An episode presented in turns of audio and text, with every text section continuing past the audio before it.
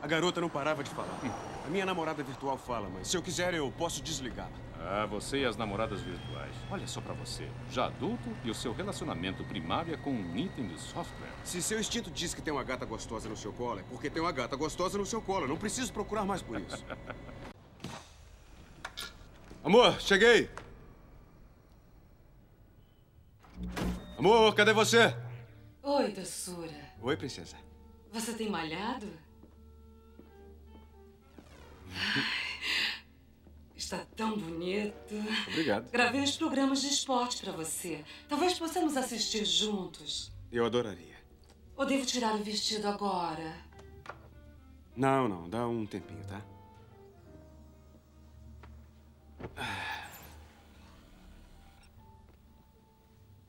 Ah, Hank. Acho tão sexy quando você vai direto pra cadeira. Eu sei que acha. Ah. Agora vai ter que abrir o meu zíper. Hum. Ah, ah, ah, cuidado com a mercadoria, amor. Hum.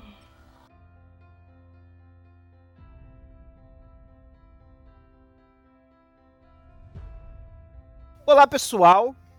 Começando mais um episódio do Imprecisos. Hoje, um tema mais picante.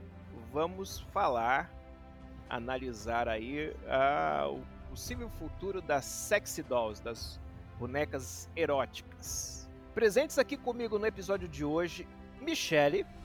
Oi, meu nome é Michelle e eu tô aqui na maior inocência. Não sei como eu vim parar aqui. Garcia. Oi, gente. É, tudo bem com vocês? As- Oi, eu quase caí. Eu quase morri. Segura! O- Ficou o nervoso. Que hoje tá, tá tenso. Espera aí que eu vou tirar tá até meu terrível. casaco. Vou começar. Oi, gente. A Super Vic foi a minha primeira sexy doll. Oi? Oh, muito interessante. E eu, o Rubens, eu desconfio que algumas vezes já tive o complexo de Pigmalião. O que é isso? Tô na Vou inocência contar hoje. pra vocês. Vou contar pra vocês. Garcia atacou de mitologia no episódio passado. Eu achei um- um- uma passagem da mitologia muito interessante envolvendo o que a gente vai discutir hoje. Muito bem, pessoal. E, e não contamos hoje com a presença do nosso amigo Diógenes, que está é, temporariamente aí de férias, ou pelo menos afastado aqui do nosso, do nossa equipe, porque o trabalho está consumindo ele de uma forma muito intensa. Vou mandar ele embora. né, E ele não pôde participar desse episódio. Quem sabe quando ele tiver passado por essa fase aí, ele volte aqui a participar com a gente. Então vamos lá, pessoal. Olha só. Como nos outros episódios, vou fazer aqui uma introdução, uma pequena introdução aí. Assim, a história das bonecas, as bonecas eróticas, né? Ela é razoavelmente recente. É uma coisa que vem lá do século XVI. Já vou contar para vocês por quê. Mas antes, né, só para observar essa característica do ser humano, né, a arqueologia, né, registra que os primeiros utensílios, né, o primeiro objeto que supostamente parece ter sido é, é, feito para ser usado como objeto sexual, né, um, sexy toy, um, um brinquedo sexual, ele data de 30 mil anos atrás. Isso isso é 18 mil anos antes do ser humano descobrir a agricultura e inventar a civilização. É a idade da pedra, literalmente, e o objeto por si só, que é, para surpresa de ninguém, um pênis, um falo, é feito de rocha esculpida. Objetos desse tipo, feitos de pedra, de algum tipo de, de mineral, vão perpassar toda a história, até a pré-história, né? Porque 30 mil anos atrás é pré-história, né? Da humanidade. E nos últimos 5 mil anos já se encontram mais objetos diferenciados, né? De vários tipos. Na China se encontra muita coisa curiosa, né? Ah, mas pela Europa, enfim, pelo mundo inteiro, né? Há todo tipo de objeto estranho que tem algum registro de ter sido utilizado como um objeto para obter prazer sexual, né, seja pessoa sozinha utilizando eh, aquele objeto, como às vezes entre pessoas. Uma coisa que eu acho interessante é quando a gente fala assim, ah, o primeiro objeto foi há 30 mil anos e era basicamente uma pedra polida, né? Não significa que necessariamente as pessoas inseriam a pedra né, nos seus orifícios. Muito provavelmente eles utilizavam algum tipo de revestimento, né? Uma pele de um animal ou alguma coisa assim para poder ajudar, né? Muito conhecido é. o fato de que no passado se utilizava tripas de animais como preservativo. É, então, inclusive essa história da tripa de animal, é, ela é a precursora da camisinha, inclusive, né? O próprio Napoleão tinha uma camisinha feita de tripa de bode, que era, além de ser feita de tripa de bode, ainda era reutilizável. é, Ninguém fogo, né? disse né? que o passado da humanidade era agradável, né? É, bonito de se ver, né? Inclusive, de, fazendo a pesquisa desses objetos sexuais, né, muitos deles eh, são parecidos com os que a maioria de nós adultos já viu em alguma sex shop, alguma coisa assim. Mas alguns são bem bizarros mesmo, são feios de ver. Agora, no caso das bonecas sexuais, as bonecas eróticas, como nós concebemos hoje, né, um, bonecas realmente é, feitas especificamente para ser usado como objeto sexual por um homem, elas têm origem no período das grandes navegações e foram utilizadas por marinheiros tanto holandeses, ingleses, espanhóis e portugueses. E dependendo de, de, cada nacionalidade, tinha um nome que normalmente girava em torno de ser esposas. Né? Então, as holandesas eram esposas holandesas, a, as francesas eram damas de navegação e alguma coisa assim. E elas eram feitas basicamente de palha, né, amarrado com, como se fosse um espantalho, né, com, com palha amarrada, tecidos e roupas depois que cobriam aquela, aquele objeto, né, aquele, aquele corpo, né, aquele simulacro de corpo, também eram feitas só de tecido em algum momento e elas foram tão utilizadas que elas começaram a ser exportadas. Inclusive, o Japão teve contato com essa ideia, e a gente vai falar de Japão acho que mais de uma vez aqui, através dos navegadores, né, desse período de navegação, quando eles traziam esses objetos, eles exportavam para os japoneses e os japoneses começaram a aprimorar desde então esse tipo de objeto. Mas apesar de bonecas sexuais é, serem datadas mais ou menos desse período para frente, né, a ideia de pessoas tendo relação com algum, uma relação sexual com algum objeto com formato humano, ele é também perpassa toda a história. Inclusive existe uma lenda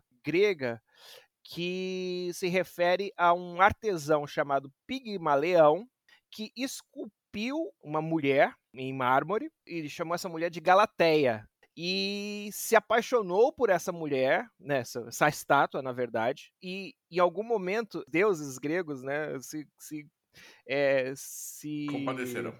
Se compadeceram daquela situação e Vênus tornou a estátua uma mulher de verdade. Então Galateia ganhou vida e eles casaram, Pigmaleão e Galateia. Galateia, a primeira boneca sexual. A primeira a se tornar humana. Com Por certeza, enquanto. pelo menos nessa lenda, né? Exatamente. Mas para além da mitologia, existe até uma parafilia, né? Ou seja, um transtorno, né, com características sexuais específico de gente que sente tesão por estátuas. Em geral, estátuas é, estátuas humanas do sexo oposto e existem vários e vários eventos, fatos reportados em jornal, históricos de pessoas que foram pegas tentando ter uma relação sexual com uma estátua. Inclusive, um, recentemente, não muito tempo atrás, um russo foi preso tentando transar com uma estátua de Vênus, que por acaso, né, quem, quem melhor nesse sentido para escolher do que a própria deusa do amor, né? Mas, enfim. E essa, essa parafilia, ela tem um nome, bom, como todas, né, tem nomes estranhos, né? Ela se chama a galmatofilia, que basicamente é gostar de estátua. A gamalto é estátua. Maluco, mas tudo muito maluco. Tô aqui na inocência ainda. Eu vou ficar aqui só nas perguntas. Mas como, Rubens? Eu vou dizer que a, a relação entre tatuagem e eroticismo é conhecido e a Michelle tem muitas tatuagens, entendeu? Quase nenhum. Então a inocência, ela tá só falando. Ah, eu não sei essa história. Qual que é a relação? É. Conte-me mais sobre isso. Como assim? O Rubens tem um problema com isso, porque normalmente o Rubens tem problema de relacionar dor e prazer, né? A gente já, discu- já teve Não. discussões sobre, eu não sei se isso é um isso. problema exatamente, né, Garcia? Não, é um problema de entender que isso acontece, né? ah, não, tudo bem. Eu tenho, tenho uma certa repulsa à ideia, é verdade. Pra mim não é um problema. Viu só? A Michelle não vê nenhum problema nisso. Ixi. Então, ser tatuado, ele gera um certo nível de dor, entende? Existem algumas pesquisas que mostram que pessoas que têm muitas tatuagens, muitas vezes encontram algum tipo de prazer sexual durante o processo de tatuamento. Provavelmente o tatuador da Michelle deve conhecer muitas histórias. Então eu vou confessar um negócio. Eu tenho uma tatuagem na costela que todo mundo, inclusive o, o tatuador, fala que dói muito. Enquanto ele fazia a minha, eu caía na risada, porque eu não sentia a dor, eu sentia cosquinha.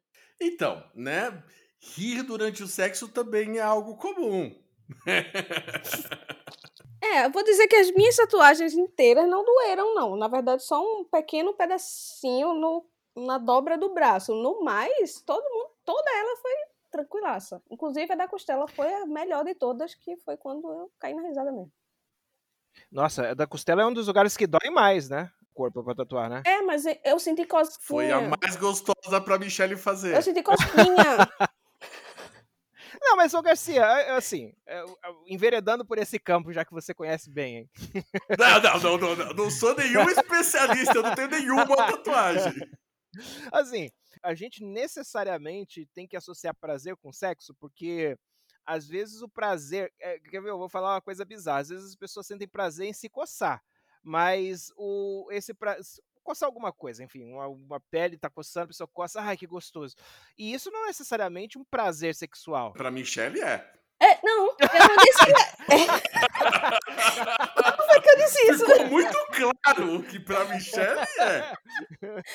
Não, calma aí, você tá colocando palavras na minha boca. Eu só disse que, eu, que não é um problema fazer tatuagem num local dolorido. Ai, Claro, ai. claro. Não todo prazer é sexual, mas todo prazer ele pode ser confundido ou associado ao ato sexual. Entende? Então, ah, coçar não é nada, mas você vai encontrar uma, uma mulher ou um homem que sente alguma coisa, tem, por isso, por isso são considerados muitas vezes distúrbios, né? Tem gente que vai É, relacionar então. comer, beber, ser banhado por urina durante o sexo como, pra, como prazer. É. Então, olha só. Eu quero fazer dois parênteses aqui importantes. Bom, primeiro a gente já usou mais de uma vez a expressão parafilia, né? Só quero deixar claro o seguinte: a, a parafilia é o nome de uma, de uma lista de referência de é, distúrbios, entre aspas, ligados a- ao comportamento sexual, né? É, aliás, parafilias sexuais, né? São esse- essa lista de distúrbios relativos a comportamentos sexuais incomuns mas é uma lista polêmica, né? Aqui ninguém é profissional de saúde, a gente não, não tem ainda né, o prazer de ter aí uma, um, um convidado que a gente possa né, consultar nesse sentido, mas a minha impressão é que essa lista, ao ler essa lista, ao ver essa lista na Wikipédia, tem coisas ali que são extremamente complicadas, e eu não vou nem falar aqui para não chocar a audiência, acho que não tem necessidade, né? Qualquer um pode digitar parafilia no Wikipédia e vai ler algumas coisas lá que são terríveis, e outras que são muito simples, muito, muito, muito banais, assim, como por exemplo. É, o fetiche de, do, do pé, pessoas que sentem é, é, sentem tesão ao ver o pé de outras pessoas, né? Assim, pode parecer estranho para muita gente, mas não parece ser nada é, ofensivo, né? No sentido de que não vai machucar ninguém, não, não parece comprometer ninguém. Eu quero dizer o seguinte: entre nós aqui, a gente não quer condenar ninguém a priori. Então, quando eu falo, por exemplo, que eu sinto repulsa por uma coisa e outra, eu não estou julgando quem faz. É que não me agrada em nada pensar naquilo. E você nem pode, né? Uma vez você é um canibal amador, Julgar alguém por qualquer coisa? Maria. Ó, todo, Gente, todo isso episódio não é gente verdade. fala disso. É, essa é uma piada que tá ganhando, tá ganhando muito corpo. Tá virando uma lenda essa pedaço. piada. Então é isso. Então tem esse, esse parênteses que a, a gente não quer condenar ninguém a princípio, né? Então é isso. Mas a gente sabe também que existem situações que são extremas e talvez a gente não, não comente muitas delas aqui, porque não é objetivo, a gente tem um escopo específico para falar. Mas claro que a gente não admitiria ta- certas coisas. Enfim, outro parênteses, eu até esqueci qual era. Você estava falando o que, Garcia? É, quando eu te cortei. A gente estava falando sobre muitos prazeres serem confundidos com. Ah, não. Aí o segundo parênteses que eu ia falar é o seguinte: é que o ser humano ele é tão sofisticado, tão complexo, que praticamente qualquer coisa que a gente pensar agora pode ser colocada num contexto sexual. né? Qualquer coisa, né? Até o pessoal brinca muito é, que o brasileiro, se você colocar um verbo e um substantivo e falar isso com malícia, vai parecer alguma coisa sexual. Por exemplo, sei lá, derrubar a caixinha, é, chutar o caderno, qualquer, qualquer coisa que você falar no, em português com malícia vai parecer uma atividade, um- um- uma, uma forma né, engraçada de falar uma atividade sexual. Se por um lado a gente às vezes tá completamente inocente como a Michelle ao sentir um prazer que não tem nada de sexual, como por exemplo, sei lá, é, fazer uma tatuagem, mas é claro que é, certamente há grupos de pessoas para quem a tatuagem é um procedimento altamente erotizado. É, não duvido disso. Nem eu. não. Não tô, não tô falando nada. Viu? A Michelle ela faz afirmações categóricas sobre o assunto. Enfática, né? Ô, Rubens, é pra tu me ajudar, É. bicho. Estamos aqui, senhor Delos. Os nossos anfitriões estão aqui para servi-lo. Voltando aqui à história das bonecas, então o surgimento das bonecas assim com um objeto fabricado, vamos dizer assim, em volume, né, largamente utilizado por todo um grupo de pessoas, né, os marinheiros principalmente durante o período aí do século 15, 16, 17, de navegações e, e conquistas colonialistas, quando surgem é, esse objeto como algo realmente conhecido. E daí para frente a coisa vai permanecer mais ou menos assim por muito tempo e só realmente com a Revolução Industrial, eh, século XIX para frente, que eh, as coisas vão mudar um pouco, né? Tanto em todos os gêneros, inclusive, né? Todo tipo de objeto sexual sexy toy, né? Principalmente o mais conhecido, o pênis, né? Ele até então também era só fabricado em madeira ou, ou algum tipo de mineral, né? É difícil imaginar, né? Fazer um negócio em madeira se tiver uma, uma farpazinha, né? Pelo amor de Deus, né? Mas é, acontecia, eu acho. né?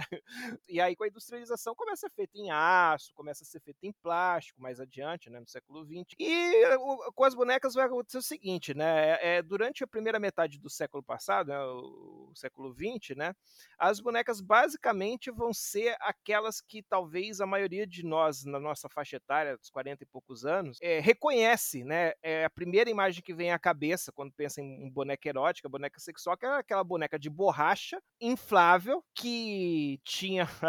é grotesco de pensar hoje em dia numa coisa. Uma boca bizarra. Uma boca aberta bizarra, com pintada de vermelho, né? Os olhos arregalados. Ainda vende muito dela, né? Então, eu não sei dizer se vende muito. Eu espero que não, porque porque me parece assim hoje algo repulsivo, né? E isso foi praticamente o século XX inteiro, até que somente no final do século XX, anos 90, início dos anos 2000, começaram a ser fabricadas as primeiras chamadas lifelike dolls, né? Bonecas que pareciam né, ter vida, serem reais, né? Que são feitas principalmente de silicone. Essas bonecas, elas têm três características assim principais que destacam elas de tudo que veio antes, né? Primeiro, o tipo de material permitiu que essas bonecas fossem feitas com uma anatomia correta. Né? Ou seja, as proporções, corpo dessas bonecas eram equivalentes às proporções de seres humanos reais. Lógico que também a gente sabe que algumas proporções são sempre exageradas. No corpo feminino, geralmente os seios são muito grandes, a bunda é muito grande, né? além do que seria natural para um ser humano. Mas elas são fabricadas em vários formatos, inclusive algumas são feitas com moldes a partir de mulheres reais.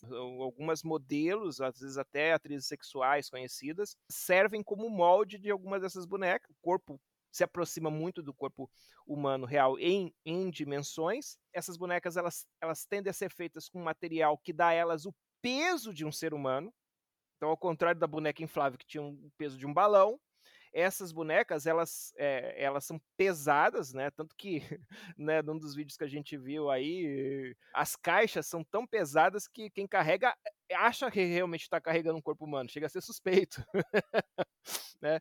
E até mesmo, eh, apesar de serem, obviamente, frias, né? Objeto animado, elas têm um tecido que lembra pele quando tocado. Então é bem diferente nesse sentido. Então, existe essa quebra naquilo que era grotesco né, até então e passa a ver essa similaridade física, logicamente, né, de aparência física, né, com, com mulheres reais. E aí, né, agora nos últimos 20 anos, né, e principalmente na última década, né, que é o foco aqui da nossa conversa, né, o que tem surgido são, né, as bonecas com algum tipo de inteligência artificial ou robótica, ou ambos embutido nelas. Hoje já são fabricadas bonecas com quais as pessoas conseguem conversar, como se elas estivessem falando com os assistentes virtuais, só que, né, com uma finalidade bem específica. né? E algumas chegam a ter toda uma articulação no corpo delas que faz com que elas fiquem ainda mais, né, para aqueles usuários delas, né, é, similares a, a mulheres. E aí vem várias polêmicas. Eu gosto de lembrar sempre de uma história que aconteceu, acho que no final do ano passado, começo desse ano, sobre as bonecas sexuais como tal um rapaz, vou chamar rapaz na falta de adjetivo de substantivo melhor. Um rapaz, ele se casou com uma dessas bonecas e ele virou notícia quando se casou, todos conheciam a história dele, as pessoas comentaram muito, né? E depois de alguns tempo de casado, a boneca dele deu defeito.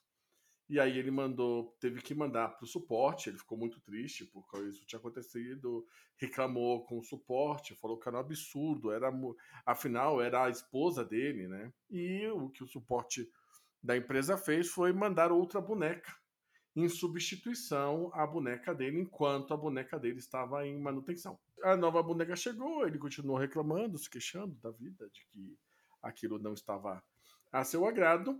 Passaram-se algumas semanas e me devolveram a boneca dele.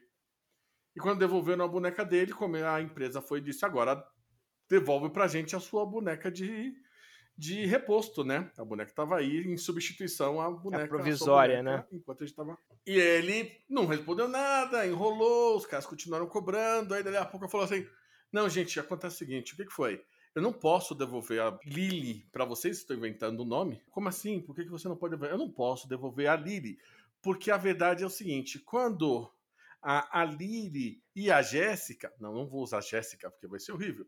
A Lily e a Lala, elas quando se conheceram, se apaixonaram, formaram um casal, as duas, que permitem que eu viva casado com elas.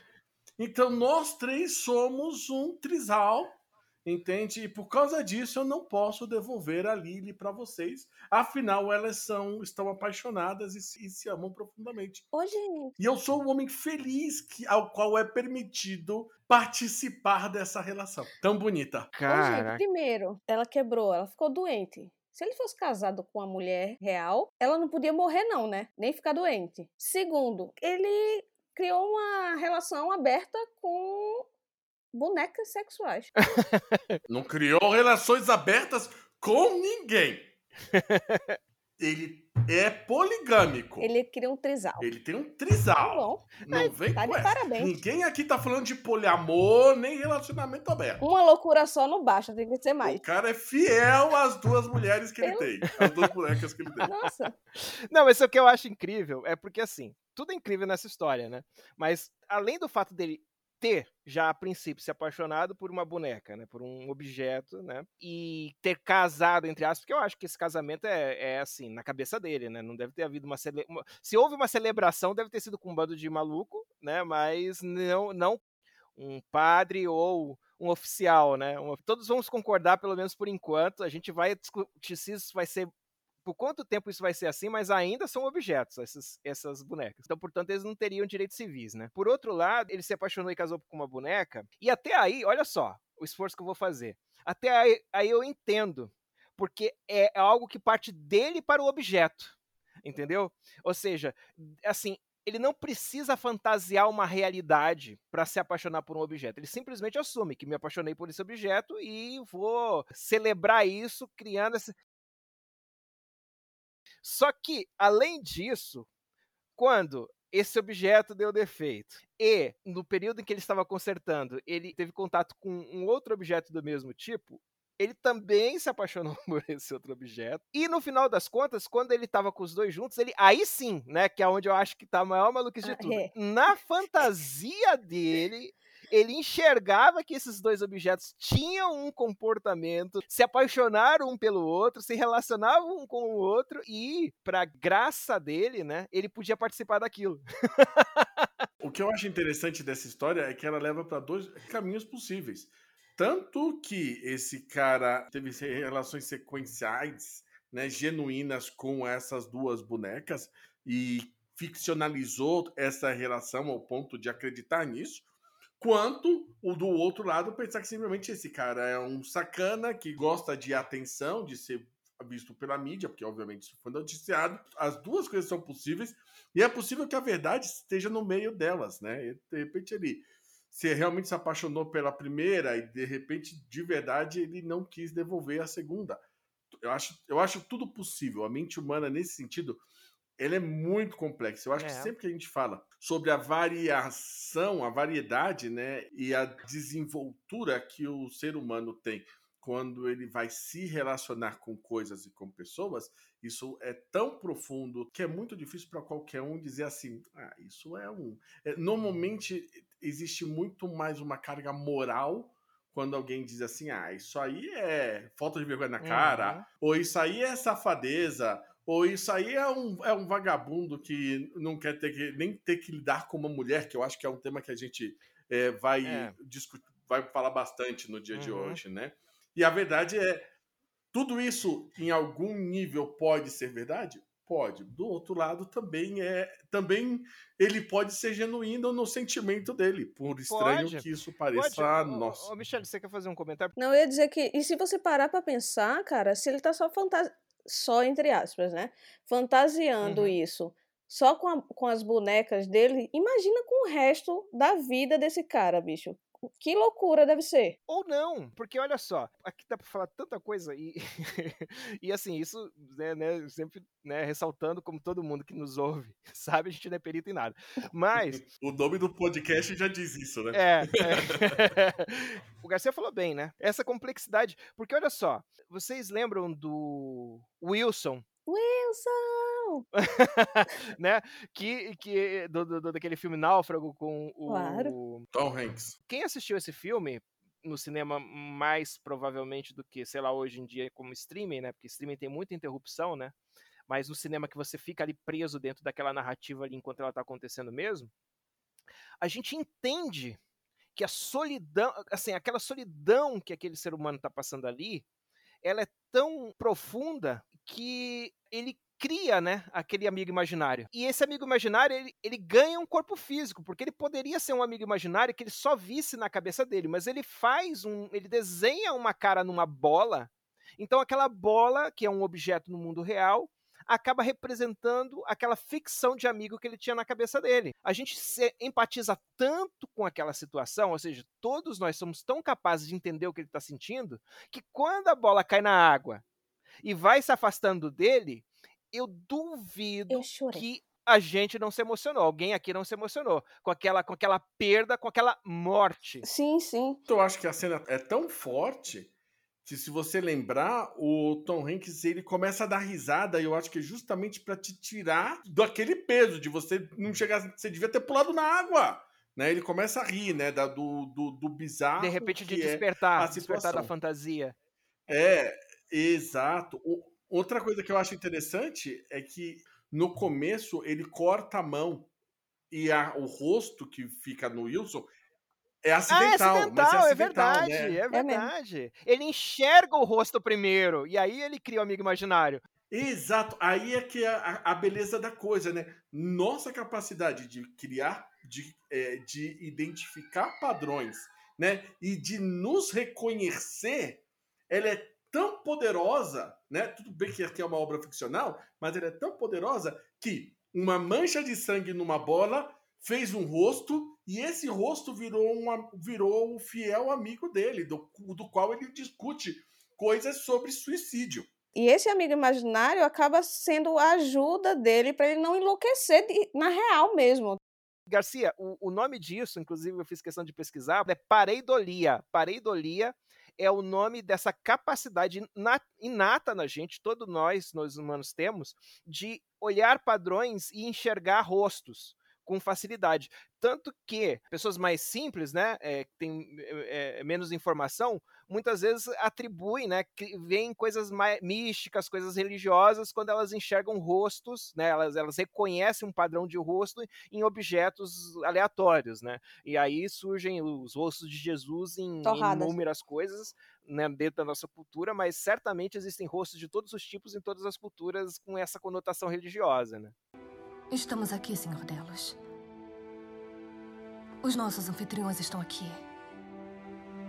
para servi-lo. Né, a gente está fazendo essa análise, né, para entender, né, como a humanidade, né, eh, de uma forma geral, vai estar lidando com esses, esses objetos, e aí eu estou ainda usando o termo objeto, cada vez mais sofisticados. Mas antes ainda de chegar nisso, né, se por um lado né, a gente pode fazer essa, essa análise que mostra que a gente tem essa capacidade de é, projetar. Aliás, é, é, lembram que eu falei do mito de Pigmaleão? Sim. É, existe um, um, um, um, viés cognitivo chamado efeito Pigmalião. O que, que é o efeito Pigmalião?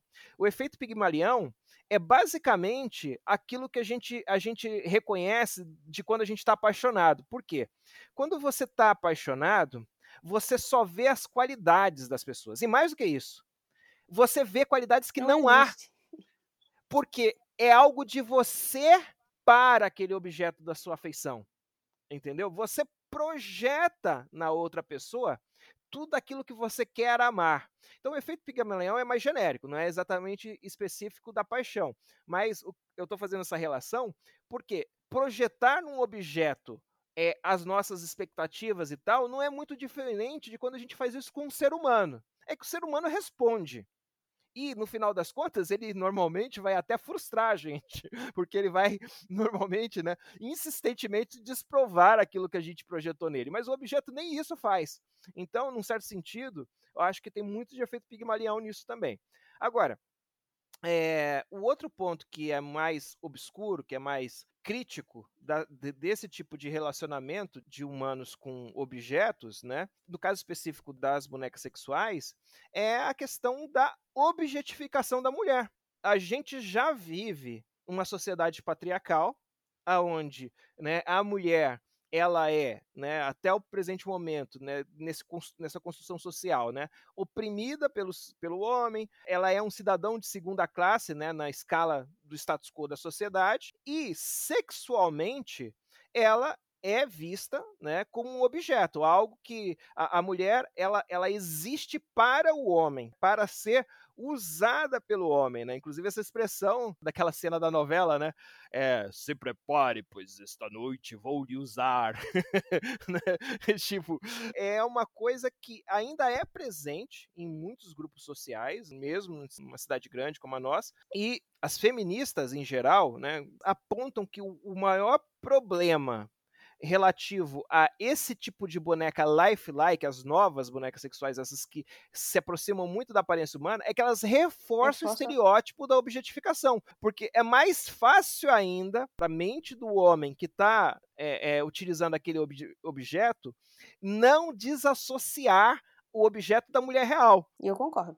Totalmente. Na verdade, a nossa sociedade, ela culturalmente, né, era criar vários mecanismos de objetificação da mulher. A maioria desses mecanismos, obviamente, acabam sendo não propositais, mas eh, sim partes, que é o que a gente chama de estrutural, né, sim parte da sociedade. A parte dessas bonecas que tem essa aparência verdadeira, eu acho assim, é um, é um problema mais pro futuro do que para hoje, porque essas bonecas são muito caras, né? Eu não lembro exatamente quanto elas custam. Você É, eu, assim, da- dos vídeos que eu vi, né, mais recentes, o documentário, depois a gente vai colocar inclusive nas referências, né, é, dois documentários muito legais, um da BBC e outro do The Guardian, e se eu não me engano, essas bonecas, elas, as, as 100 AI, né, as 100 inteligência artificial, elas custam em torno de mil ou dois mil dólares. As com AI variam de 10 mil dólares para cima, em torno disso. 10 mil dólares são bonecas que são caras, né? Mas, por exemplo, a pornografia, ela objetifica a mulher o tempo todo, da forma de fazer sexo e tudo, Uhum. que é um problema que muitas pessoas levantam ainda mais, né? Que como a nossa sociedade, os jovens da nossa sociedade estão aprendendo a fazer sexo através da pornografia Uhum. e que isso reforça a mulher como objeto. Eu acho que a gente falou sobre isso quando a gente falou de machismo nos nossos primeiros episódios, mas sim, a, a mulher como a mulher como objeto é presente na sociedade e reforçado em todos é, em diversos aspectos. A gente aqui levantou só dois deles, né? Ô, Michele, você. O que- você acha que a pornografia ela pode ter, vamos dizer assim, um efeito positivo de alguma forma? Não, pô, porque tá ensinando errado, tá ensinando tudo errado. Tá ensinando tudo errado desde o começo. Nosso foco não é pornografia, mas eu só queria estressar um pouco isso, porque como a gente falou da outra vez, eu acho que vai fechar com a questão da boneca, que é o seguinte: a pornografia, ela é um gênero de produção cinematográfica, entre aspas. Ok? É o nome que a gente dá, ou, ou não, assim, de produção, né, de conteúdo. Ela pode ser cinematográfica, nos casos de filme pornográfico, pode ser editorial, em caso de revistas e quadrinhos e assim por diante. É um gênero. E o fato dela ser machista não é intrínseco do gênero, mas em, do fato de ser produzidas por homem, principalmente. Eu tenho lido já há bastante tempo, né, volta e meia, matérias que saem em portais grandes da internet e tal, falando sobre produção pornográfica feminista. E aí, o discurso que vem acompanhado com isso tem a ver justamente de dizer assim, ó, o problema não é a pornografia, o problema é que quem produz pornografia é machista Exatamente. né? E se houver pornografia que não é machista, ela poderia até ter o efeito de educar de uma forma diferente as pessoas. Eu acho que a gente tem um problema, sim, que é o fato de que a pornografia está chegando muito cedo na mão das crianças através do celular. A maioria dos pais simplesmente não sabe como controlar o acesso a conteúdo, esse tipo de conteúdo, né? Então a criança tem um WhatsApp da vida, já viu, né? Qualquer um colega manda qualquer vídeo que quiser para essa criança, depois ela paga. Esse é um problema em particular de como o acesso à pornografia está acontecendo. Agora, outro problema é o seguinte, que pode ser tratado de outra forma, é se a pornografia é nociva ou não. Eu tenho uma opinião que não, porque assim, a pornografia ela perpassa toda a história da humanidade e ela basicamente, ela sempre foi, no meu entender, uma válvula de escape às repressões que outros sistemas opressivos fazem sobre os seres humanos. Então, a, a, igreja, o Estado, em geral, quando eles estabelecem padrões de comportamento específicos, em geral, a pornografia está ali para confrontar esses padrões. A exploração da sexualidade, para mim, é uma coisa é, natural do ser humano e ele acaba criando nichos específicos, né? Eu acho assim, infelizmente a pornografia que deveria ser mais acessível no sentido de não feita por homens para homens focados em estereótipos, mas sim ser mais muito mais universal, acaba sendo o principal meio de acesso do homem à erotização e ao ato de alto prazer, né? É masturbação. O, o autocoito, se você quiser. autocoito parece um pouco mais. Me parece um pouco mais agressivo. Me parece uma coisa difícil e dolorosa, inclusive. Apesar de a gente estar falando sobre é, sexy dolls, né, as mulheres exploram muito mais os brinquedos sexuais que os homens. Eu vi uma pesquisa agora que diz que 53% das mulheres dos Estados Unidos têm vibrador, vibrador. Então, é, nós somos seres sexuais. Apesar de algumas pessoas quererem negar esse fato e agir contra isso, mas nós somos seres sexuais e exploramos nossa sexualidade. Mas aí eu ve... é comum. Mas aí eu vejo muito mais como um, um o conhecer o corpo, conhecer como o seu corpo lhe dá prazer. Como você lida com o prazer, entendeu? A- o brinquedo sexual, os vibradores, é, eu acho a minha a minha visão é, é, a diferen- é uma diferença muito grande do, do, de uma boneca, por exemplo. É porque o, o, o vibrador, o brinquedo sexual feminino, é muito mais para se entender como o, o assim, porque para o homem chegar ao seu ponto máximo é muito mais fácil, desculpa dizer, é muito mais fácil do que uma mulher chegar no orgasmo. Não é numa hora para outra. A gente precisa de um, de um Estimulação. é, de uma estimulação, de, de, de- tem tudo, todo um negócio para acontecer. Então, para a gente ter um proveito melhor no momento do sexo, a gente precisa treinar. E por isso, sim, eu não vejo o, o, o brinquedo sexual feminino como um pornografia. Eu acho, eu vejo muito mais como um aparelho de exercício. É, não, nesse aspecto em particular eu concordo com você. Eu não sei se foi exatamente essa a re- relação que o Garcia fez, mas assim, a questão dos vibradores e dos objetos sexuais, eh, sexy toys femininos, é assim, os, os sexy dolls, né, que são a gente traduz como bonecas sexuais, né? O dolls é como as palavras em inglês não tem gênero, né? Então doll é tanto boneca como boneco, né? Então assim, é- eles também são fabricados, né, em- em- como homens, mas também é verdade, conforme a gente, a gente observou nessas matérias e vídeos que a gente assistiu, que os principais eh, usuários, né, compradores dos bonecos, também são homens. Né? Eh, mulheres consomem muito pouco em relação aos homens esse produto. Mas aí também fica difícil eh, a gente saber se isso também não é reflexo das barreiras morais, né? Ou seja, se para um homem, eu, eu fico imaginando o absurdo que seria, por exemplo, né, alguém descobrir uma boneca sexual na minha casa, né? Imagina para uma mulher, né? Então parece ser tão transgressor, mais ainda para a mulher. Mas o ponto que eu queria fazer não era nem esse. Eu ia comentar em cima do que o Garcia falou, das 53% de americanas. Um fato curioso que eu descobri é que o vibrador mais vendido do mundo ele é fabricado pela Hitachi, a mesma que faz TV e faz outros objetos eletroeletrônicos e ele é vendido como massageador. Então ele é um objeto discreto, ele tem um formato vagamente fálico e nos Estados Unidos o nome do produto é Magic Wand, que é a varinha mágica. Ah, já ouvi, já ouvi falar dele. Oh! E, e é, um, e é isso, ele é um, um massageador, mas que qualquer pessoa que não seja tão inocente como a Michelle Vou pesquisar aqui sabe que ele, agora. foi, que ele foi projetado para massagear partes muito específicas do corpo, e não necessariamente os seus ombros, entendeu? Né, então, então, assim, é, tem esse lado curioso também, né? Porque é, eu, não- obviamente, né, como homem, não estou em lugar de falar de falar como a mulher se sente, mas parece, né, pela leitura que eu tenho, de que a erotização da mulher não está tão ligada assim quanto a do homem à figura do sexo oposto. Por essa razão, é, e é bem verdade, eu, eu acho que eu acho, né? Eu não, eu não, tô, não, não quero ser falso moralista, nem parecer. Mas o fato é que eu nunca entrei numa sex shop de verdade, assim, né? Física, né? E, mas me parece que os objetos de uma sex shop elas são muito mais para mulheres do que para homens. Eu acho que para o homem, o que existe na verdade são as fantasias que as mulheres compram. Né? Nessas sex shops sempre tem fantasias e aquelas fantasias bizarras. Por, bizarras no seguinte sentido, elas até são eróticas de fato, assim, no, no meu ponto de vista particular, assim, assumindo isso. Mas elas são extremamente objetificantes porque elas fazem, é, por exemplo, a fantasia da bombeira, a fantasia da enfermeira. Esse efeito ele é tão, é tão absurdo que se vocês procurarem no Google imagens, no Google Imagens, se escreverem enfermeiro ou bombeiro, as imagens que vêm são de profissionais.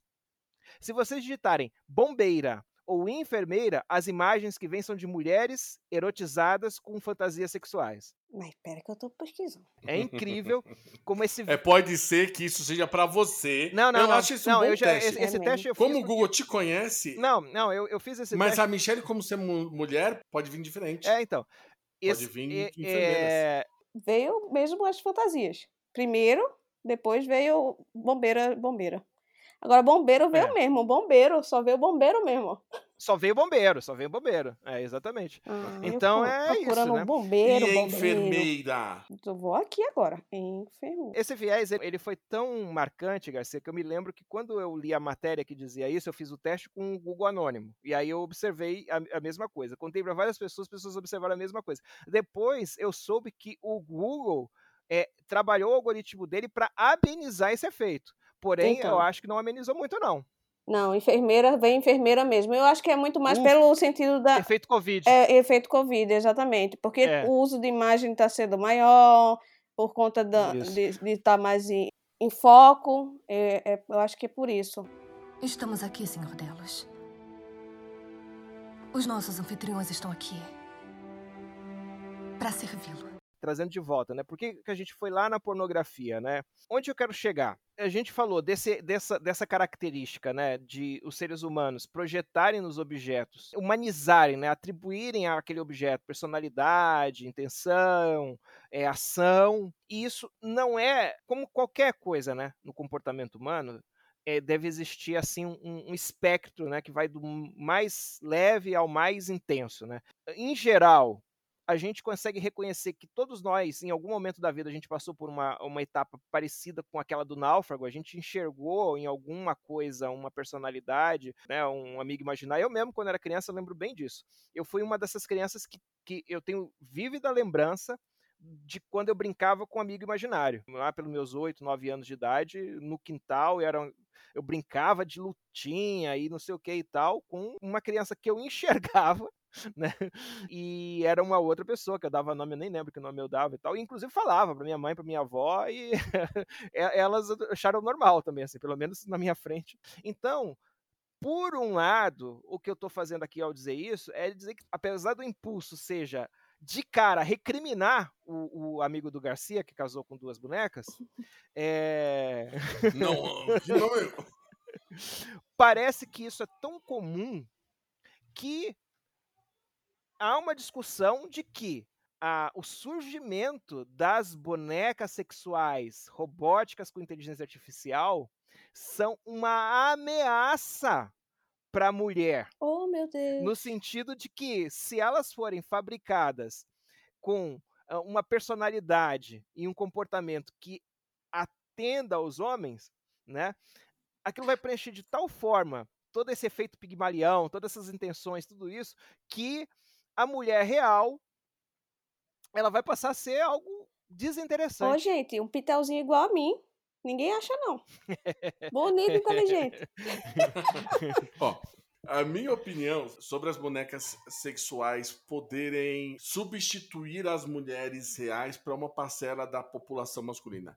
Eu acho que isso é um medo real, mas eu acho que de forma geral isso é positivo para a sociedade. Porque se qualquer homem que se relacione com uma, uma boneca dessa, substituição a uma mulher de verdade, vai ser um homem que tem uma chance muito maior de não se reproduzir, não ter filhos, não gerar descendência, Não passa à frente.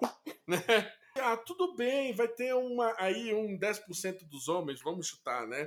Vai se reproduzir com bonecas? Tudo bem, né?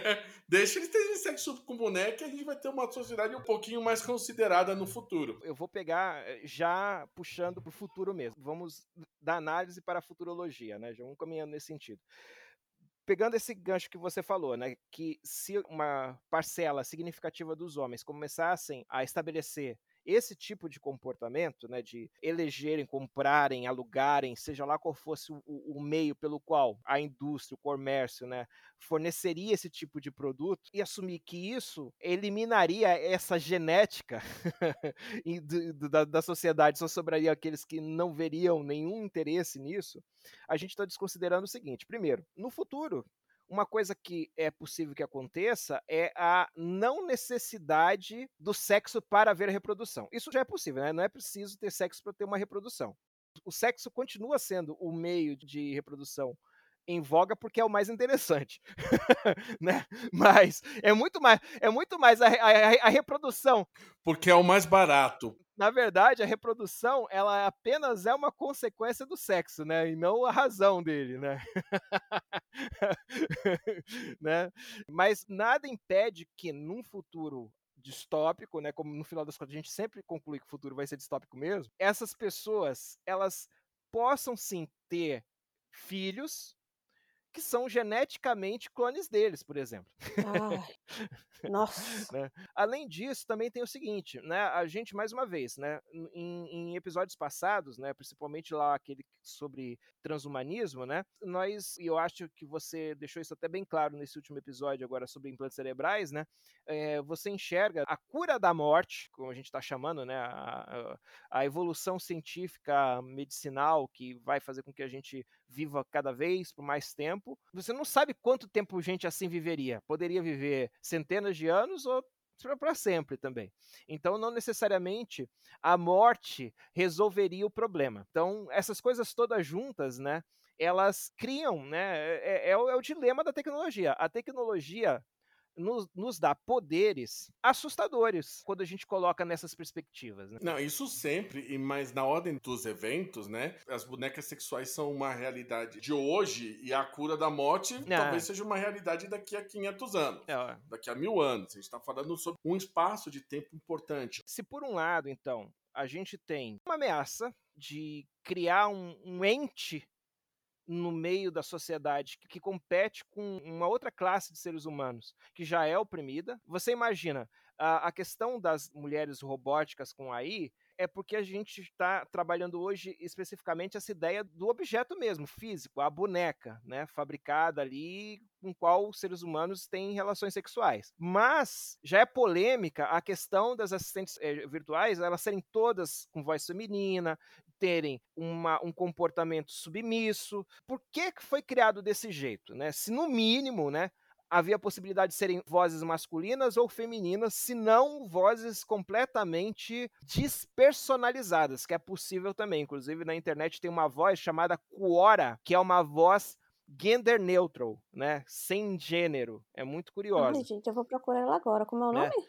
5 horas, Você se tá me engano. tentando dizer pra gente, Rubens, que você já se apaixonou pela Alexa? Pela Alexa? Não, não é isso não. Nem, nem aconteceu. Pra mim é total frustração.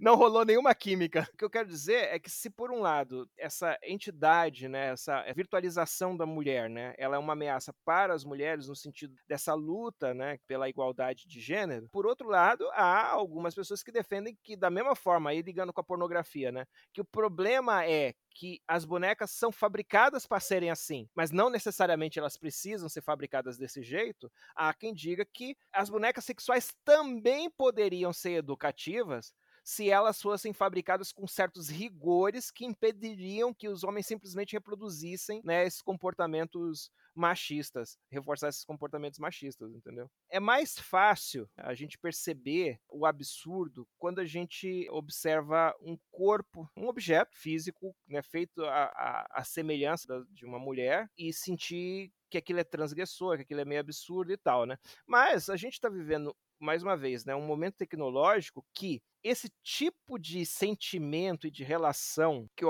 o amigo do Garcia teve com as duas bonecas lá, ele poderia ter com objetos virtuais apenas virtuais, porque veja só, a gente fez a, o, o, episódio passado sobre implantes cerebrais e o Diógenes ele colocou um ponto muito interessante que foi a questão da realidade aumentada. Num cenário de realidade aumentada, aonde eu posso, como a gente falou, não só projetar o que eu quero ver no ambiente, como eu posso inserir sensações no, diretamente no cérebro de quem está vendo, eu posso criar aquele personagem, né, a mulher, o homem, mais provavelmente uma mulher, virtual, que está ali presente num ambiente físico real, ela virtualmente está presente ali, eu vejo ela ali, e não só ouço, converso, como se eu toco, eu sinto, eu sinto calor de pele, eu sinto cheiro, eu sinto gosto, tudo isso estimulado diretamente no meu cérebro. Né? Essa tecnologia não existe ainda, é claro. Né? Não estou dizendo que ela já existe, mas no, ela é possível. Ela é uma tecnologia que o que a gente já conversou, a gente já descobriu sobre, por exemplo, a, a ciência do cérebro e os implantes cerebrais e os equipamentos de. É, é, a gente vai chegar nesse ponto. Esse é o ponto, é o objetivo, do estímulo direto né, e da, da, da interação virtual. Então, a gente pode imaginar que essas bonecas elas não vão virar androides. Talvez essa tecnologia ela nem aconteça, porque antes dela ser viável, tecnicamente e economicamente, uma outra solução que proporciona um efeito ainda melhor já vai estar disponível virtualmente. Então, gente, vamos seguir essa linha aí, porque é menos espaço para guardar coisa.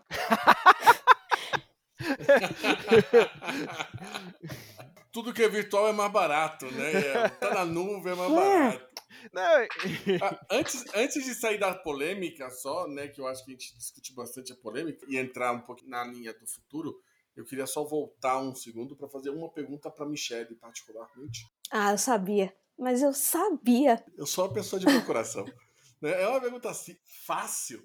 É, Michelle, Ih, você teria um relacionamento com alguém que foi casado com uma Não. boneca super realista? Não, gente, a pessoa não bate bem na cabeça. Não, não- assim, não, calma, vamos lá. Não, É, vamos lá, olha lá, vamos Vo- lá.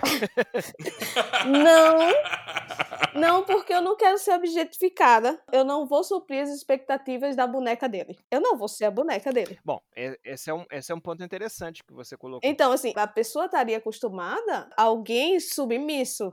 Alguém que faria tudo o que ele quer, do jeito que ele quer, na hora que ele quer. E mamar, aqui, eu sou difícil, né, gente?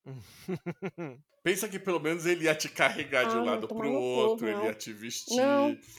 Nossa, ele ia te Não, desnecessário. Nossa, gente.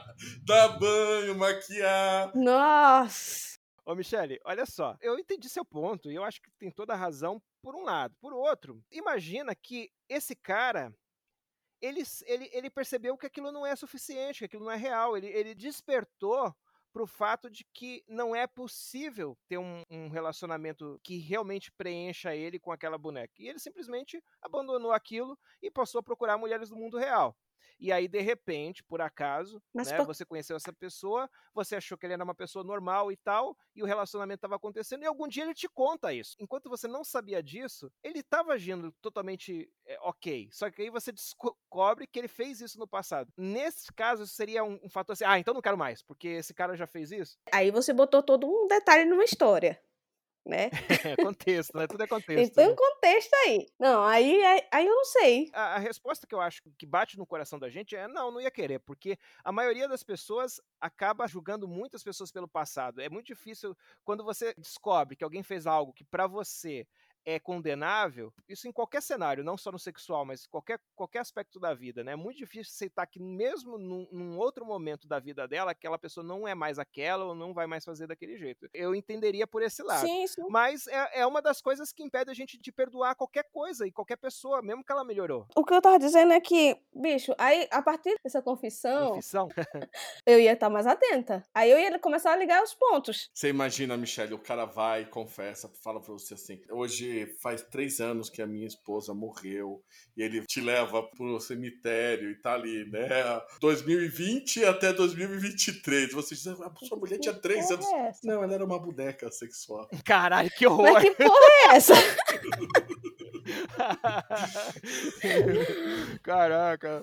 Não, não. ah, Não, é, é tem- se ele, mas olha, Garcia também aí você acrescentou mais contexto, né? Se o que fez ele se separar da mulher foi a morte, né, da boneca e ele enterrou essa boneca e ele celebra, ele vai lá e, e É, presta homenagem. Aí eu ta- saia correndo de lá, né? Colocar flores. Era uma voadora nele e saia correndo. Estamos aqui, Senhor Delos. Os nossos anfitriões estão aqui. Para servi-lo. Mas, gente, olha só. Eu vou viajar ainda mais na maionese, né? Basicamente, tudo que a sociedade se relaciona é ficcional. Por exemplo, a lei, a legislação de qualquer país.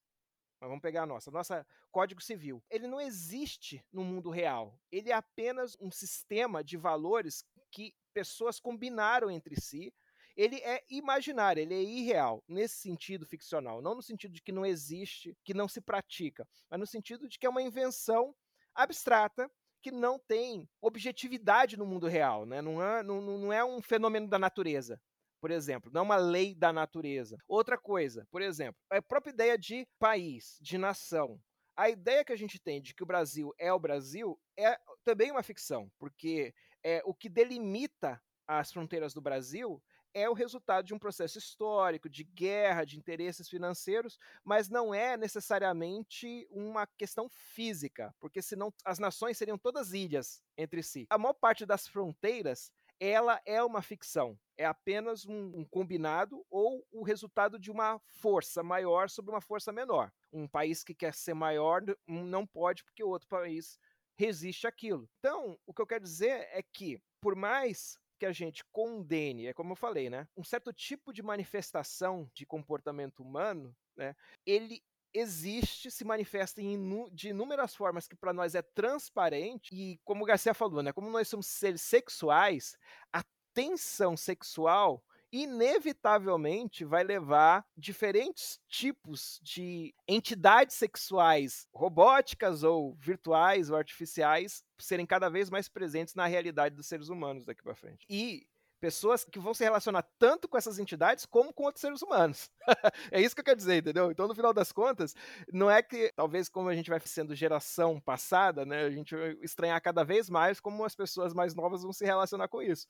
Mas é provável que elas vão ver com menos gravidade essas coisas que a gente está falando agora, entendeu? Sinceramente, eu acho que a gente não está distante do momento em que um casal vai se casar sem nunca ter se conhecido no mundo real, né? sem nunca ter se encontrado no mundo real. Apenas seus avatares, né? Mas já acontece, né, gente? Nunca vi Sim. notícia de uma de duas pessoas que Sim. se casaram se casaram no papel, entendeu? E nunca se conheceram. Sim, e continuam cada um morando na sua casa. Ah, eu acho que isso até aconteceu, mas eu acho que a, a, conotação que o Garcia tá dando é outra, no sentido de que essas pessoas, elas não são só um contrato de casamento, elas têm uma vida conjugal que se manifesta virtualmente. Hum. Entendeu? Tem até um filme muito ruim com o Bruce Willis, que é parecido com essa ideia. Você, já, você, sabe qual filme é esse, Garcia? Eu sei, mas eu não lembro o nome. Que os avatares que caminham nas ruas. Exatamente, é exatamente. É esse mesmo. E eles ficam dentro de uns armáriozinhos, todos ligados nos, nos equipamentos assim para alimentar eles, tirar fluido, etc e tal. E uma manifestação idealizada de cada um, um drone que, que anda nas ruas. Duas pessoas que só se conhecem por Zoom, talvez até já tenha acontecido. Ou por Zoom, por Google Meet, pelo, não sei, qual é um jogo de MMO aí que as pessoas joguem, né? Mass Effect, o que seja, né? Eles se casem, eles não vão viver juntos, eles continuam suas vidas, suas vidas separadas, eles só têm um relacionamento virtual. Eles não têm um relacionamento real. Eu acho que a gente está muito perto disso. Se é que já não aconteceu. A Michelle até comentou que talvez já tenha acontecido, eu não lembro de ter encontrado. Eu falei de casar e depois se conhecer. Depois você exemplificou melhor. Eu acho que isso é. era o mais comum, porque o casamento romântico é muito recente, né? O casamento por contrato, assim, por interesse, que acontecia independente das pessoas que estavam sendo casadas, é, é o, ao longo da história é o mais comum, né? É a norma, é. do ponto de vista histórico, né? Então, imagina, isso começar quando essas pessoas se casarem, nunca se relacionarem, para daí as pessoas se casarem com avatares ou se casarem com inteligências artificiais propriamente, não é algo muito distante. E não é algo que na linha do tempo a gente não consiga vislumbrar que daqui a 20, 30 anos, eu acho que sim, daqui a 20 anos, os, os nossos filhos, né, nossos netos talvez vão nos apresentar a sua esposa que não é real, simplesmente. Não, olha, eu vou, eu vou até mais longe, Garcia. Você fala assim em termos de, de perspectiva de tempo, isso é tão, mas tão já presente que um, um, fato da vida real que ilustra como isso é fácil de acontecer. Como é que era o nome daquele site? Ashley Madison, alguma coisa assim. Ashley um Madison. Que... É, o Ashley Madison, né? Ele é um, um site de encontros é, íntimos, né? E aí o que acontece? Como qualquer site nesse sentido, né, de oferecer sexo. Esse é mais específico. Esses são para pessoas casadas que, que querem ah, é, o, Ash, o Ashley Madison tem essa é. característica, é. né? Ele vende a ideia de que, assim, você vai dar sua fugidinha aqui. Como eu não descobri esse site antes, mas o fato é que eu nunca nem acessei esse site, só ouvi falar dele. Eu fiquei sabendo dele primeiro pelo fato do senador americano lá, que abandonou lá o cargo por causa do, do escândalo Ashley Madison, e também porque, não muito depois disso, é, como o Ashley Madison ficou muito sob escrutínio público, né, se descobriu o seguinte, que como o volume de homens no site era esmagadoramente maior do que as mulheres, e isso criava muita frustração, e aí os homens abandonavam a assinatura, porque é por assinatura, o que, que o Ashley Madison fez sem avisar ninguém? Ele criou bots com perfis, perfis que eram bots né? Uhum, Então o cara tava lá, aí dava match com um bot. uhum. E aí ele falava com um bot e ele não percebia que ele tava falando com um bot. E aí rolava as conversas e o cara ficava mó satisfeito que ele tava paquerando alguma outra mulher. É, o que só significa que o cara não paquerava ninguém, ele só ficava falando de sexo, né? Na verdade, ele achava que ele tava falando com um homem que era, usava um avatar de mulher e na verdade ele tava falando com o chat públicos, com certeza, acontece muito. Não sei se alguém paga pra fazer isso. Não, só as pessoas pagam por tudo também. É que assim, ó, o padrão de conversa num site de relacionamento, ele é tão marcado com respostas e perguntas específicas que as pessoas reais elas acabam conversando mais ou menos dentro de um mesmo quadradinho de expressões, Isso. de ideias e tal. Então é muito assim, para um bot, para É qualquer fácil. ma- machine learning reproduzir isso, É muito fácil. né? A, a- pessoa simplesmente ela acredita. Não, e é fácil, já que tem um padrão, né? A melhor coisa pro bot é esse, o padrão. As pessoas não são muito criativas nessa hora. Ou seja, que a comunicação do homem na, quando tá dando em cima de uma mulher é completamente previsível. Demais. Isso, isso Não, mesmo. e isso eu mesmo, digo que é mesmo. mesmo. é muito previsível. Mas, ô, Michele, eu vou te dizer um negócio. Aí eu vou falar de uma coisa que eu uso, principalmente agora que eu tô solteira, né? Uhum. É, o Tinder. Eu já percebi o seguinte, que é, quanto mais eu elaboro o diálogo, menos ele avança. Se eu tento, por exemplo, começar a conversa tentando né, puxar uma, uma conversa que não seja direcionada ao sexo, já não desperta interesse. E se eu tentar florear a conversa em relação ao sexo, também vai parecer estranho. Uhum. Entendeu? Então, a, a minha experiência com o Tinder é o seguinte: quanto mais objetivo eu sou, mais efetivo é. É, é, eu acho que eu sou uma exceção à regra. Na véspera aqui da gente começar o, o episódio, mandou um link pra gente de um produto no Japão chamado Gatebox, que é o que, Garcia? Gatebox nada mais é do que uma assistente virtual, como Alexa ou vocês quiserem utilizar. Mas, ah, diferentemente das outras assistentes virtuais, que normalmente são simplesmente um, vamos dizer, um microfone com um processador, né? Ele vem numa caixinha e dentro dessa caixinha ele gera um holograma de uma mulher que fala com você como se fosse a sua parceira, né? Então vai falar assim: "Ah, você vai demorar hoje, você chega em casa, como é que você tá? Tô te esperando. Acorda que é hora de você ir É, mas você não tá trabalho." dando, você não tá dando uma imagem precisa, Garcia, como assim, ó. Não, a- agora o que é importante lá- é, então, fala. Eles têm cinco personagens já criadas. As cinco são personagens. o Rubens sabe mais do que eu. Vai lá, Rubens. É, olhei lá o site. É, são cinco mu- mulheres, de fato, só que elas são é, caricaturas de São personagens de anime. É, são personagens de anime que são hipersexualizadas e ao mesmo tempo infantilizadas. Sim. É terrível. Exato. E ela fala assim, e a empresa vende ela como se fosse uma companhia virtual para pessoas solitárias. gente. Basicamente. Se eu não me engano, o, o que é o carro-chefe é uma personagem. No Japão, eles começaram a inventar uns anos atrás uns personagens que eles são como artistas. Então, é, o personagem existe, é uma cantora. Né? Aquela que tem o cabelo azul, eu não tenho certeza se é inspirado ou se é o mesmo personagem. Tipo né? gorilas. É, exato, exato. É uma banda virtual que, tem- que faz show real, né? Os caras montam o holo- o holograma lá e tal. Que é o. Nesse caso, chama Asuma Hikari, se eu não me engano. É isso aí mesmo. Mas eu posso estar enganado, né? Sobre, sobre esse, esse aspecto. Mas de verdade é basicamente a fetichização que a gente encontra muito nos animes como um, assistente virtual, É. né?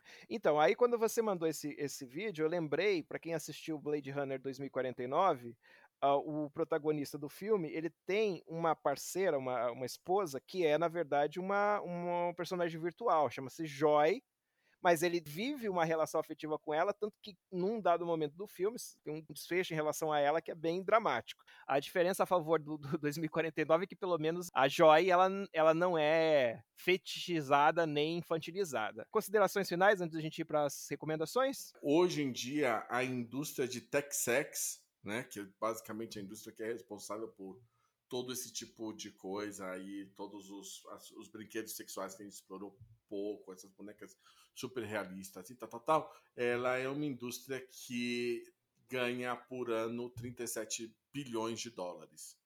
Né? Então, é brinquedo de gente grande. A ideia é que para os próximos, eu não lembro, eh, se eu não me engano, são cinco anos, essa vai ser uma indústria de 54 bilhões de dólares.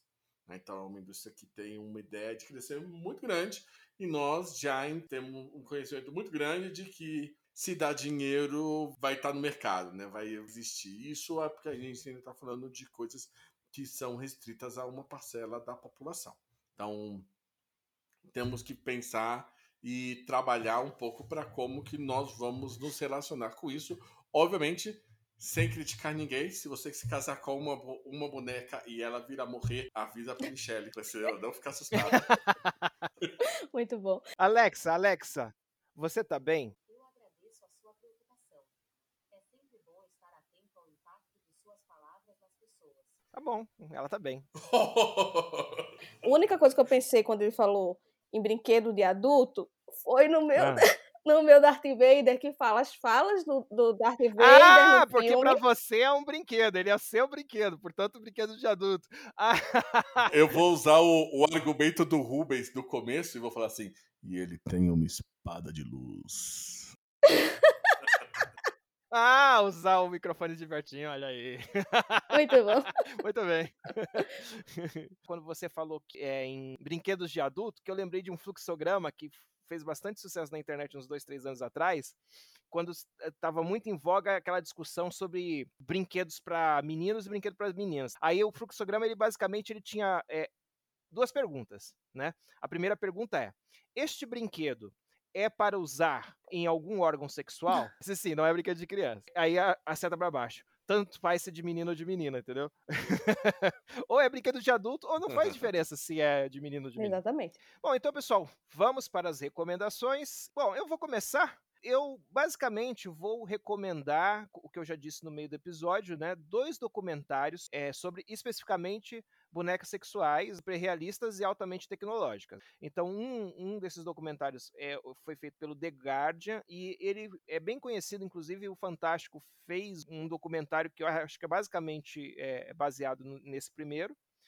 E o segundo é da BBC, que é mais recente, é uma série de episódios sobre a questão sexual, aí envolve pornografia, diferentes brinquedos sexuais, e tem um episódio específico sobre as bonecas sexuais. Eu vou indicar especificamente esse episódio. Eu acho que esses dois ilustram muito do que é a realidade do presente momento, e quem assistiu e nunca tomou conhecimento disso, como o caso da Michelle, vai ficar espantado de que existam essas indústrias, gente. Não é uma pessoa maluca fazendo sozinha, não. Existem uma linha de produção onde esses, essas bonecas são montadas, exportadas, vendidas pelo mundo inteiro. E é isso. Essas são as minhas recomendações para hoje. Vão ficar lá no link do post. Eu vou deixar duas recomendações também, porque eu não posso ficar para trás na quantidade de recomendações do Rubens Duca, né? Então eu vou dar duas.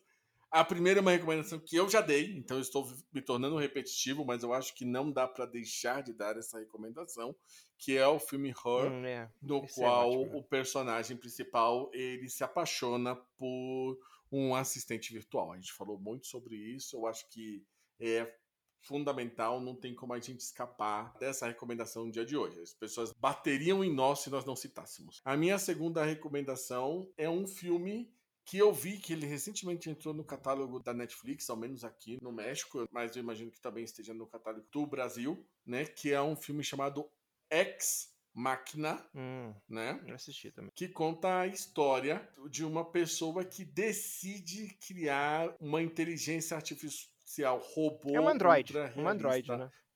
Um android. É, é um android ultra realista para fazer de joguete sexual, Uhum. basicamente. É, e ela né? não sabe, né? Eu acho aí que no vai começo, ela, ela, quando ela entra na trama, ela não sabe que ela é uma android, né? Ela sabe, o cara que não sabe que ela sabe. Ah, tá. É que a, tra- a trama é um pouquinho complicada, precisa assistir esse filme de novo. ele, só não, ele só não empata com o Hair, porque o Hair tem a Scarlett Johansson e o, o Joaquin Phoenix. A minha indicação vai ser de filme, até porque eu sou inocente dessa história aqui, desse rolê. a minha indicação é de filme, porque a primeira coisa que me veio à cabeça quando o Rubens falou qual era o tema do podcast foi o filme Inteligência Artificial, onde, onde tem aquele personagem, o Joe, que é interpretado pelo Jude Law, que é um androide, é um, um É um androide ele, né? Ele é um androide, androide é um androide, sexual. A primeira coisa que me veio à É. cabeça foi o, o Jude Law. E essa é a minha indicação. Inteligência Artificial de Steven Spielberg ah, de 2001. Deixa eu ver aqui, 2001. Esse filme é deprê. É. Meu Deus do céu, eu me lembro que quando esse filme acabou, eu queria morrer. É, mas é assim, foi o que me veio à cabeça, né? De boneco sexual. a minha é experiência. Esse... esse filme é ótimo, é excelente indicação. Mas se preparem, porque o filme ele eh, não é feliz. Então é isso, pessoal. Eu acho que é, né? Eu acho que é, isso é tudo, né? Muito obrigado para vocês que escutaram a gente até aqui. A gente se vê no próximo episódio. Isso aí, pessoal. Muito obrigado também. Obrigado, pessoal. Até Tchau, tchau. próxima.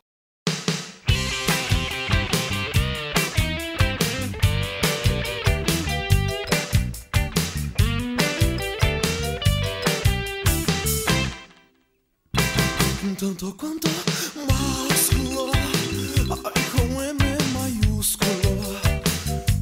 Só os meus músculos, que com amor cultivei. Minha pistola de plástico, em formato cilíndrico. Sempre me chamam